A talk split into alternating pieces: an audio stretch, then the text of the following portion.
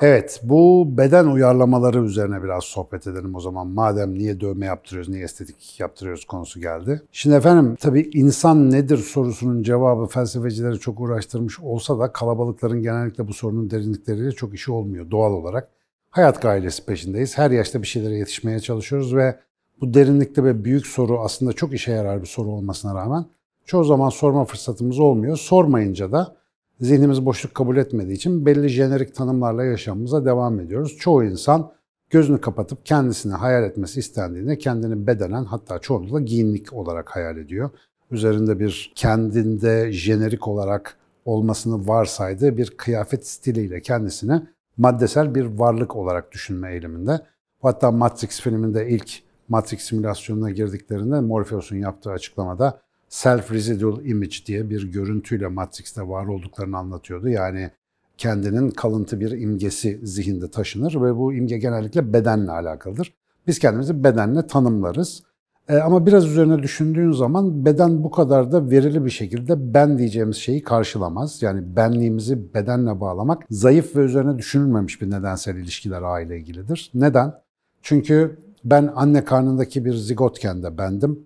Doğduğumdaki o aciz bebek halimle de bendim. Şimdi işte yetişkin, çok şükür eli ayağı tutan bu insan haliyle de benim ve ömrüm olursa 75-80 yaşındaki o ihtiyar titrek halimle de ben olacağım.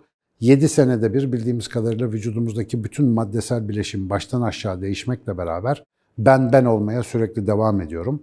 Mesela Sinan Canan dediğim varlık eğer bu bedense bu bedenin hangi hali Sinan Canan'dır sorusu e, herhangi bir akşam uyku kaçırmaya yeter yani. Bunun üzerine düşündüğünüz zaman biraz ben dediğiniz şeyin beden olamayacağını çok net bir şekilde anlarsınız. Zira beden dediğimiz yapılanma anne karnından itibaren beslendiğimiz dünyanın parçalarıyla inşa ettiğimiz ve sürekli olarak da yenileyip değiştirmek zorunda olduğumuz bir madde kümelenmesinden ibarettir. Benimle alakası ancak olsa olsa ben dediğim varlığın bu dünyadan geçişi sırasında ona belli bir süre yoldaşlık etmesiyle alakalı olabilir. Yani benim taşıyıcım gibi düşünebilirim beyni, e, bedeni böyle baktığımda. E, bu arada bak beyin kendisini hatırlattı çok uğraşınca dil sürçmeme de kaçtı. Beyin de aynı şekilde. Mesela biz beyni de belleğin, düşüncenin falan kendisi gibi algılama eğilimindeyiz ama hayır o da böyle sürekli değişen bir altyapı ve muhtemelen maddesel olmayan bir şeye aracılık ediyor gibi gözüküyor.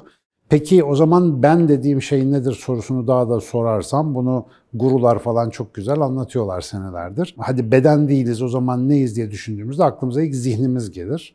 Fakat zihnimiz de çok yaşayışımıza bağlı ve tamamen karşılaştığımız olaylarla nasıl yediğimiz bedenimizi yapıyorsa deneyimlediğimizde zihnimizi oluşturuyor ve kazara olan etkileşimler sonucu oluşmuş bir şey. Yani mesela belleğimiz, bilgilerimiz bu dünyanın çok azını temsil ediyor.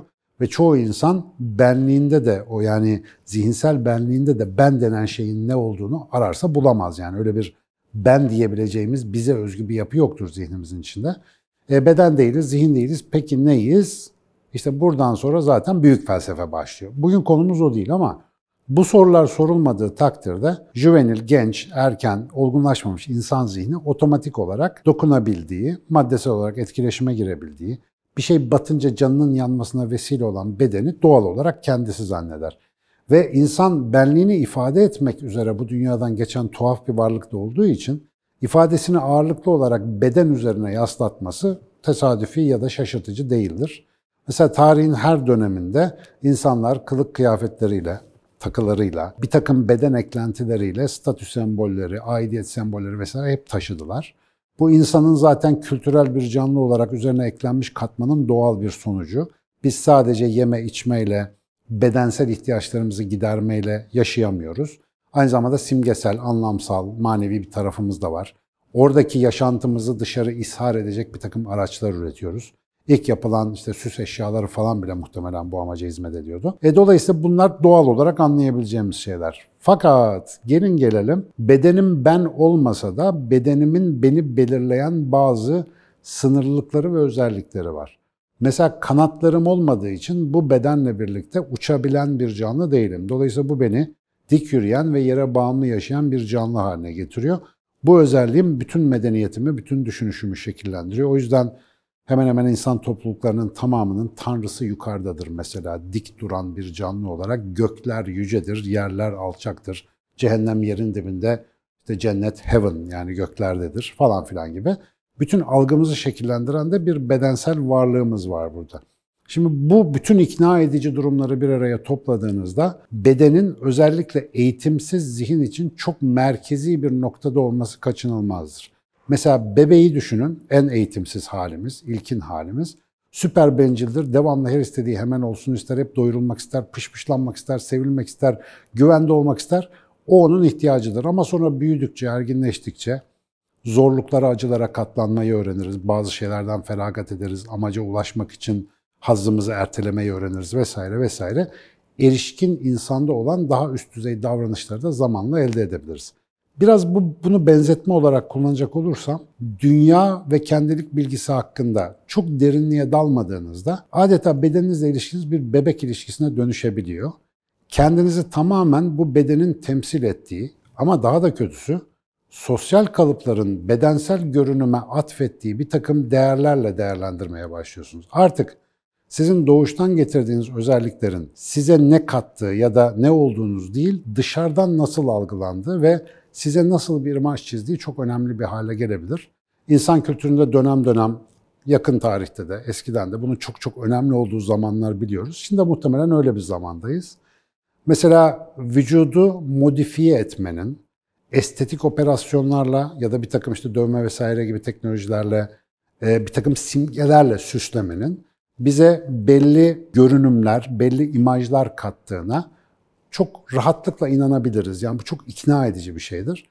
Mesela ben de ara ara böyle ya gençken bir tribal dövme yaptırsaydım şöyle biraz Dwayne Johnson gibi görünseydik falan diye halter kaldırdığımız dönemlerde öyle bir hissiyat oluşuyor. Bu çok karşı konulması güç bir e, dürtüdür bu arada. Çünkü insanlarla siz ilk başta iletişime geçtiğinizde bedenen bir iletişime geçiyorsunuz. Karşıdan görünüyorsunuz. Burada güzel, çirkin, sıradan falan gibi kriterlerimiz var.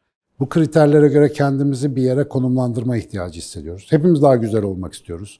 Hepimiz belli durumlarda daha, dikkat çekici, daha karizmatik, daha kabul edilebilir, daha sevilebilir olmak istiyoruz. Tabii ki bu ince elenip sık dokunduğunda bir strateji olarak hayatı geliştirmekte, sizin sosyal statünüzde faydalı olabilir. Ama bu işi bir tabiri caizse bebek zihniyle, üzerinde pek düşünmeden, herkes öyle yapıyor diye yapmaya başladığınızda vücudunuzda çok garip şeyler yapmaya başlıyorsunuz. E, ne gibi diye soran olursa sokağa çıksın. Özellikle gelir düzeyi yüksek bir yerlerde özellikle şu anda genç insanlarımızın da sıklıkla başvurduğu estetik operasyonlar ve beden modifikasyonlarına şöyle bir baksın. Mesela ilginç bir şekilde benim estetik cerrah arkadaşlarım da var. Çok fazla mesela aynı tip operasyonların yoğun olarak talep aldığını söylüyorlar. İşte geçenlerde bir uçakta hatta manzara çok güzeldi Bodrum'dan İstanbul'a dönerken. 4-5 tane kızcağızımız var yakın yaşlardalar. Tanıştırsalar muhtemelen isimleri farklı ama benim onları belli bir süre sonra ayırt edebilmem mümkün değil.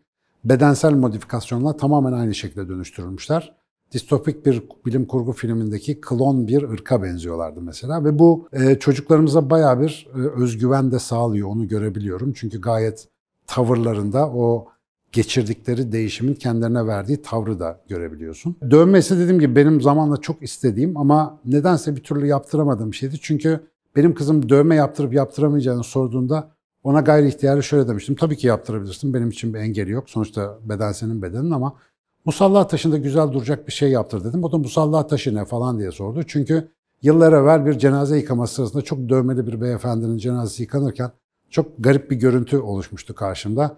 Üzerinde böyle vahşi aslanlı kaplanlı dövmeleri olan bir cenaze görmek gerçekten beni etkilemişti.